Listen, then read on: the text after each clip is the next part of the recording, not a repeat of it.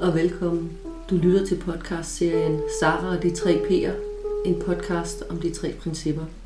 Jeg er din faste vært, psykolog Sara Spangsberg, og jeg vil som altid dele min forståelse af de tre principper med dig. Vil du vide mere om mig, kan du gå ind på min hjemmeside saraspangsberg.com. Her finder du også kontaktinfo på mig, hvis du har spørgsmål eller gerne vil bestille tid til en samtale. Når du lytter til podcasten, så mærk efter, hvad der taler til dig, sådan inden under alle de der tanker, der hele tiden kører. Jeg fik aldrig taget orakelkurset på uni, så øh, det giver ingen mening at tro blindt på noget, bare fordi jeg siger det.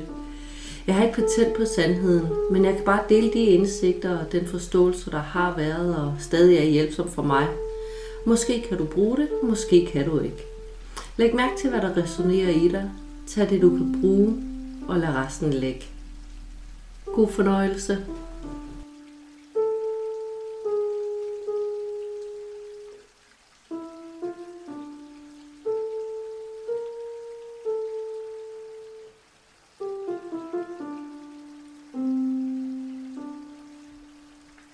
Hej. Dette afsnit handler om vores tanker, eller måske i virkeligheden om, hvordan øh, vores, vores, vores virkelighed skabes. For i modsætning til den gængse opfattelse, så skabes vores virkelighed inden i os, ikke uden for os. Det vil sige, vi oplever livet indenfra og ud, ikke udefra og så noget, der kommer ind. Og man kan sige, at tanker er det filter, vi oplever virkeligheden igennem. Faktisk så kan vi slet ikke opleve virkeligheden, som den er. Vi kan kun opleve vores tankemæssige tolkning af den. Lidt som hvis, hvis, øh, hvis vi var tvunget til altid at gå med lyserøde solbriller på, så kunne vi ikke se virkeligheden, som den ville se ud uden solbrillerne. Vi vil opleve virkeligheden i et lyserødt skær, og det vil så blive til vores oplevede virkelighed. jeg kan faktisk jeg kan huske en gang, hvor jeg havde et par solbriller i sådan nogle varme farver på, sådan lidt rødbrunlige. Jeg var sammen med nogle venner og lå og kiggede op i den helt fantastisk smukke himmel. Og i sådan min ivrighed for at dele min oplevelse med dem, så udtrykker jeg min undring sådan, nej, prøv lige at se op, hvor er himlen bare sindssygt smuk nu. Og først da jeg sådan så deres undrende blikke, så gik det op for mig, at jeg jo oplevede himlen gennem mine briller, og de oplevede noget helt andet end mig. Så på den måde, der virker vores tanker, vores individuelle tanker, altså ligesom et par solbriller, som vi ser virkeligheden igennem. Vi kan ikke opleve den sådan neutrale virkelighed. Vi kan kun opleve virkeligheden gennem vores tankebriller. Det vil sige, at den virkelighed, vi eksisterer i, er vores individuelle oplevede virkelighed. Og da vi alle sammen har nogle forskellige tankebriller på, så vil vores oplevede virkeligheder være meget forskellige. For noget tid siden, der fulgtes min teenage søn og jeg til metroen, og det her det er altså en af mine yndlingseksempler, så hvis du har hørt eller læst andet med mig, eller øh, øh, har gået i terapi hos mig, så har du muligvis hørt den før. Men altså, vi følges ad på med, til metroen, og på et tidspunkt, så går der en mor og hendes to børn foran os. Den yngste af børnene skubber barnevognen, og de går derfor meget langsomt. De fylder også hele fortoget, øh, øh, fordi det, det, det største af børnene ligesom går ved siden af barnevognen og holder fast i den. Og der holder biler sådan kofanger ved kofanger langs med vejen, så, så vi kan ikke sådan bare lige gå, gå udenom og gå forbi dem. Og min hjerne, der åbenbart lige er lidt genævnt den på det tidspunkt, begynder at producere tanker i stil med, helt ærligt, tror de kun, at de er dem selv i verden, og det er fandme respektløst. Put dog den nogen op i barnevognen, og så videre. Og jeg kom sådan helt uskyldig til at tage de her tanker alvorligt. Og så blev jeg jo mere og mere irriteret. I min oplevede verden var de nemlig årsagen til min irritation. De skulle flytte sig, så jeg kunne komme forbi og blive i godt humør igen. De er problemet. Da det endelig lykkedes os at komme forbi, og vi kom uden for hørvide, så vender jeg om, om mod min søn for at dele min sådan, retfærdige harme med ham, og bliver ganske overrasket over at se, at han smiler fra øre til øre og virker helt begejstret. Og inden jeg når får sagt noget, så udbryder han, Oh my god, hvor var det lille barn bare nuttet, når det skubbede barnevognen og synes det hjalp. Og lige der, der gik det op for mig, at jeg var faldet for den illusion, min hjerne havde skabt. Jeg var faldet for illusionen om, at de her mennesker uden for mig var årsagen til min irritation. Og, og jeg vidste jo, at det var en illusion. Jeg vidste, at jeg havde taget nogle tankebriller på. Fordi hvis det nu var deres tilstedeværelse og deres adfærd, der var irritationsskabende, så skulle min søn jo også have været irriteret. Så min irritation kom altså af de tanker, jeg var kommet til at tro på. Faktum er jo, at de tre mennesker på gaden, de var fuldstændig neutrale. De var bare. Det var først i mødet med mine, og også min søns tanker, at deres eksistens fik en værdi, en betydning, og dermed var med til at skabe den version, jeg oplevede, og den modsatte version, som min søn oplevede. Da jeg første gang sådan virkelig forstod, at jeg ikke oplevede den ydre objektive virkelighed, at det uden for mig selv ikke kan gøre mig noget, altså mentalt, jeg kan, kan, kan stadigvæk blive kørt ned af en bil eller en bus, men da jeg opdagede, at den ydre virkelighed ikke kan, kan sådan putte følelser i mig eller noget, så var det en kæmpe oplevelse og en lettelse for mig. For pludselig så gik det op for mig, at det er jo mig, der bestemmer i mit liv. Ikke bare, hvad jeg gør, men i særdeleshed, hvordan jeg forholder mig.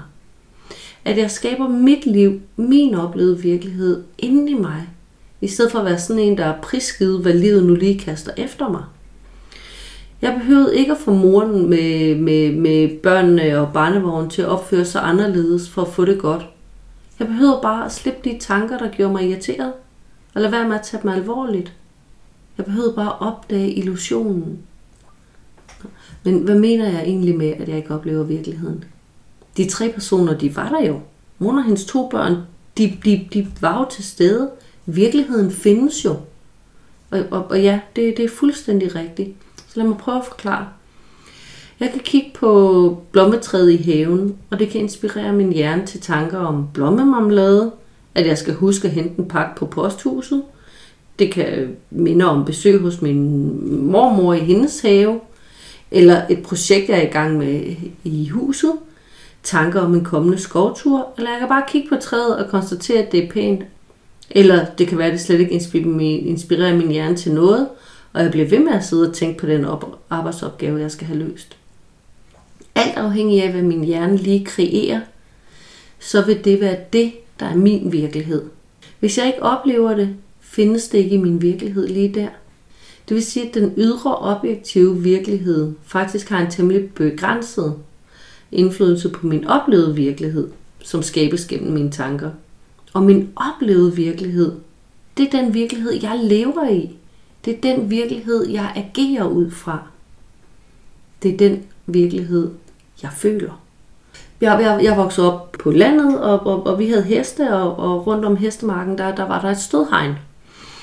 Øh, og nogle gange, så, så var der slukket for stødhegnet, eller man var i tvivl om, der var slukket og tændt for det sådan noget. Og så var tricket sådan lidt, at man tog et øh, græsstrå og lagde, lagde på hegnet. Rykkede man det lige så langsomt fremad øh, græsstrået, indtil man, man kunne mærke, om der var stød i, eller om der ikke kom noget. Fordi så undgik man at, at bare sådan tage direkte fat i hegn og få et kæmpe stød. Og det havde jeg også gjort. Jeg var ude ved marken med, med jeg tror det var min søster.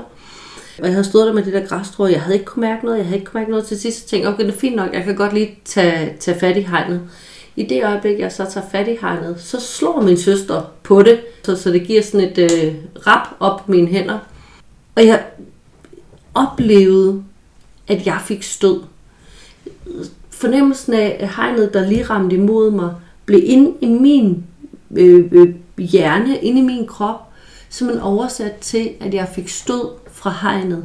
Det føltes som et stød. Der var ikke noget strøm i, der var ikke noget stød i, det var bare hegnet, der, der, der lige bølgede en gang, fordi der blev slået på det. Men min oplevelse var helt tydelig, at jeg fik stød, og det gjorde ondt i min hånd. Så jeg oplever altså virkeligheden gennem et filter af mine tanker, og det er mine tanker, der skaber mine følelser. Og jeg gentager lige, det er mine tanker, der skaber mine følelser. Det har intet med den ydre virkelighed at gøre. Disse følelser, de, de virker som special effects, der gør mine tanker meget mere overbevisende. De føles virkelige. De føles som sandheden om virkeligheden.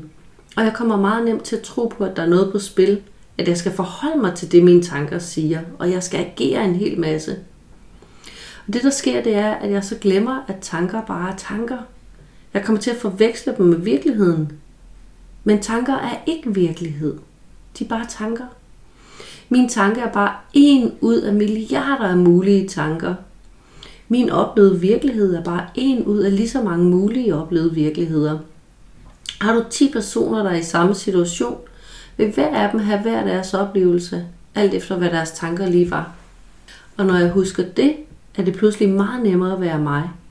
Meget nemmere ikke at køre ned i min mentale elevator, og meget nemmere ikke at lave affektadfærd, såsom at råbe min søn, fordi jeg tænker, at han er respektløs. Jeg oplevede det som en kæmpe frihed at indse, at intet uden for mig selv kan give mig følelser. Peter kan ikke gøre mig hverken vred eller glad, men mine tanker kan gøre det, hvis jeg kommer til at tage mig alvorligt. Men det behøver jeg ikke at gøre. Og det var en mega befrielse. Men jeg har også stødt på folk, der synes, det var provokerende at høre, eller som fandt det næsten umuligt at forstå. Og det er egentlig helt forståeligt, for det opleves jo som om, det er ting uden for os, der er årsag til vores følelser. Det er sygt overbevisende. Det virker slet ikke som et trick, lige indtil man har gennemskuddet det. Lad mig tage et eksempel for at vise, hvad jeg mener. Lad os sige, at øh, jeg har gæster til middag, og en af dem siger til mig, jeg bryder mig ikke om sovsen. Og min hjerne producerer så en af følgende tanker. Fedt, han er ærlig. Åh oh, nej, jeg duer ikke til at lave mad. Jeg skulle aldrig have inviteret gæster. Jeg håber altså, at Jørgen bliver overnatter. Hey, han er også altid så kritisk. Gud, hvor er det rart, han siger det. Jeg synes faktisk heller ikke, den er blevet særlig god. Nå fedt, så er der mere sovs til mig. Hmm, huskede jeg nu at tjekke Aula? Hvad fanden biler han sig ind, som om han kunne lave en bedre sovs selv? han siger det bare for at sove mig. Han kan ikke lide mig. Ja. Og alt efter hvad jeg tænker i den situation, og alt efter hvilken betydning jeg tillægger det, jeg tænker, så vil det aktivere forskellige følelser. Jeg tænker noget. Jeg ser det måske en dag i min indre biograf som sådan en lille filmklip, og jeg mærker den følelse, der bliver aktiveret. Og pludselig så opleves det ikke længere som blot en tanke. Og jeg kan jo føle, at det er rigtigt, vigtigt, at det er sandheden. Og når jeg kommer til at tro på, at den her oplevede virkelighed er sandheden, så virker det nemt som noget, jeg skal tage meget alvorligt. Så jeg bliver kidnappet af mine tanker og ryger afsted ud af en eller anden tangent. Lige indtil jeg opdager, at det jo bare er tanker, som jeg helt uskyldig er kommet til at tage alvorligt. For når jeg kommer i tanke om det, så er det som om det går lidt over af sig selv. Gassen går af ballonen. Vi ruder med det i vores sprog også. Vi siger, jeg kan mm, føle, at du er irriteret på mig, eller jeg kan mærke, at du er irriteret på mig. Men i virkeligheden, så burde vi sige, jeg tænker, du er irriteret på mig, eller jeg oplever det som om. Kommer til at tænke på en gang, hvor min søn han nægtede at tage opvasken og var sådan, du får mig ikke til det, hvad vil du gøre? Og så videre af den teenage-stil der. Og lige der, der lavede min kreative hjerne altså tanker som, han er respektløs, han er simpelthen, hvordan har jeg endt med sådan et barn, og så videre. Og jeg blev skide vred, for min oplevede virkelighed der var jo, at han ikke respekterede mig. Og i øvrigt også, at det så var ham, der gjorde mig vred, så jeg havde jo fuld ret til at være der. Og det endte i et ordentligt skænderi. Heldigvis på et tidspunkt opdagede jeg så, hvad der reelt foregik. At jeg var blevet vred, fordi jeg kom til at lytte til mine tanker og tro, at de var virkeligheden. Og i det øjeblik, jeg opdagede det, så faldt jeg til ro. Og i stedet så dukkede der en mere hensigtsmæssig tanke op. Nå ja, han er jo teenager, og han har brug for at markere sig som stor. Han har bare brug for selv at bestemme, hvad han skal. Det handler ikke om hans forhold til mig, eller hvordan han er som menneske. Og så blev det min oplevede virkelighed. Jeg gav ham muligheden for at vælge, hvilken en af opgaverne han ville lave, og så fik vi faktisk ordnet det der køkken. Men det krævede, at jeg lige opdagede, at jeg var røget ud af en tangent. At mine tanker ikke var virkeligheden. Jeg oplevede det som stor hjælp øh, at, at lige stoppe op og så få, få skilt skæg fra snot. Altså, hvad er tanken? Hvad er følelsen? Og det kan for eksempel være sådan at sige til mig selv, min hjerne lavede lige tanken, at når Peter siger, at han ikke kan lide sovsen, så skyldes det faktisk, at han ikke kan lide mig. Og fordi jeg kom til at tage den tanke alvorligt, føler jeg mig nu trist og lidt vred. På den måde så har jeg ligesom fået sagt, hvad er hvad. Der er tanker, og så er der en følelse. Og det gør det meget nemmere at, at ikke blive, blive kidnappet med af det her tænkning. Jeg kan ikke gøre så meget ved, at jeg tænker. Jeg kan ikke, jeg kan ikke gør så meget ved, hvad min, min hjerne producerer, for jeg kender jo først tanken, når den ligesom står foran mig. Men jeg kan arbejde med, hvor alvorligt jeg tager mine tanker. Altså hvilke tanker jeg giver opmærksomhed. Og det har virkelig været en hjælp for mig at forstå, hvad det er, der sker inde, inde i mit system. For når jeg opdager det trick, der er i gang, så påvirker det mig ikke så meget. Og det er faktisk en teknik, jeg oplever virker ret godt. At sige det, min hjerne påstår højt. Sådan som i, ej altså, nu prøver min kreative hjerne at bilde mig ind af bla bla bla, og så grine af det. Og det er ikke pinligt eller slemt, at min hjerne gør det. Det er jo bare, det er jo bare min kreative hjerne, der er i gang og, og gør dens job. Det er jo ikke mig, der synes et eller andet. Det er bare kreative tanker, som jeg nogle gange kommer til at tro på. Og det er det samme for alle mennesker. Vores hjerner er sygt kreative. Det, det er deres job at være det. Og, og vi kan som sagt aldrig være helt sikre på, hvad hjernen producerer, for vi kender først tanken, når den står foran os. Den tanke, jeg så kommer til at tage alvorligt, skaber min virkelighed fra øjeblik til øjeblik. Vores hjerner skaber omkring 50.000 tanker i døgnet. Det er sygt mange. og de fleste af dem giver vi ikke særlig meget opmærksomhed. Men dem vi giver opmærksomhed, de skaber så vores oplevede virkelighed fra øjeblik til øjeblik. Min hjernes kreativitet gør nemlig, at den producerer alle mulige random tanker. Jeg forestiller mig den nogle gange som sådan en, en gryde med, med, med, med sådan nogle tankepopcorn, der bare skydes afsted i alle retninger. Og, og de her tanker, de kan så meget hurtigt skifte fra det ene tema til det andet, hvis ikke jeg holder fast i dem. Hvilket betyder, at min virkelighed og mit humør kan ændre sig vildt hurtigt. Jeg gik den, den ene dag... Øh, jo, jeg, jeg, jeg gik og hørte en, øh, en, en podcast eller et eller andet, og så, og så var der nogen, der snakkede om, om, øh, om deres søn. Øh, og, og så, kom, så inspirerede det så min hjerne til at tænke på min søn, og han var hos sin far den uge. Og så tænker jeg på, hvor dejlig han var, hvor sød han var, og så kom jeg til at savne ham rigtig meget. Og så tænker jeg, jeg vil lige skrive en besked til ham. Da så jeg kommer ind på, på, på vores sms-korrespondence, kan jeg se, at jeg dagen inden eller to dage inden havde skrevet et spørgsmål til ham, som han ikke har besvaret. Puff, så ændrer mine tanker sig til, at ej, det er simpelthen også så respektløst, og han er simpelthen så sløv og sådan noget. Og pludselig så gik jeg op, og vi snakker jo inden for få sekunder her, så gik min, min kreative hjerne fra, at jeg savnede ham, og han var verdens bedste barn, til at han simpelthen var for doven og for øh, og, og begge billeder af ham var meget, meget overbevisende. Og så opdagede jeg så heldigvis lige, der er ingen af det, der er ham. Det er, jo, det er jo bare det billede, min hjerne lige kreerer af ham. Og jeg behøver ikke at gå og være irriteret på ham. Jeg vil da hellere gå op og, og savne ham og være fuld af kærlighed. Men man kan sige, det her eksempel, der gik det meget hurtigt. Det var hen over få sekunder, ikke? Og andre gange, så går det selvfølgelig ikke helt så hurtigt. Men den samme situation kan opleves meget forskellig, alt efter hvilket tema mine tanker lige præsenterer for mig. Den ene dag, så kan mine tanker gøre mig enormt irriteret, når min veninde hun ikke svarer på en sms. Den næste dag, så skaber den tanker, der gør mig enormt forstående og overbærende, og den tredje dag bemærker jeg det måske ikke engang. Men uanset hvad, så er det altid det samme psykiske princip, der er på spil. Min kreative hjerne skaber tanker, der vækker mine følelser, og når jeg husker det, kan jeg lade det være, hvad det egentlig er. Uvigtigt.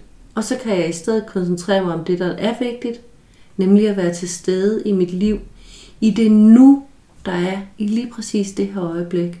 For det er jo her, livet er. Lige nu. Det er ikke i morgen, eller i går, eller inde hos naboen. Det er lige nu her.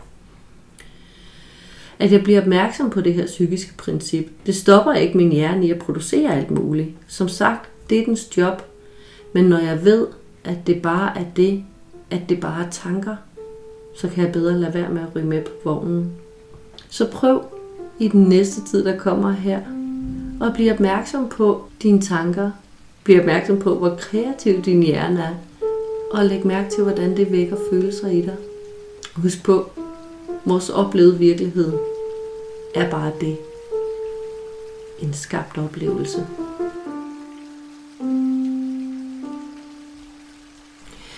Du lyttede til Sara de tre P'er, en podcast om de tre principper.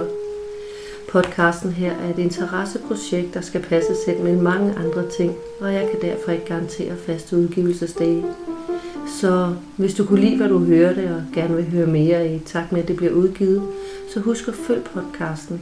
På den måde får du nemlig besked, hver gang jeg lægger noget nyt ud. Du må også meget gerne både anbefale og dele den. Jo flere den kan nå ud til, jo større chance for, at den kommer ud og gør en forskel. Har du forslag til et emne, du gerne kunne tænke dig at høre min vinkel på, så kontakt mig gerne gennem min hjemmeside sarasbaksberg.com. Inspiration er altid kærkommet. Jeg kan selvfølgelig ikke love, at jeg laver podcast om alle forslag, men jeg læser og svarer i hvert fald alle beskeder. Musikken i podcasten den er komponeret og indspillet i samarbejde med min talentfulde og hjælpsomme ven Anders. Indtil næste gang, husk, livet er her, lige her, i dette øjeblik.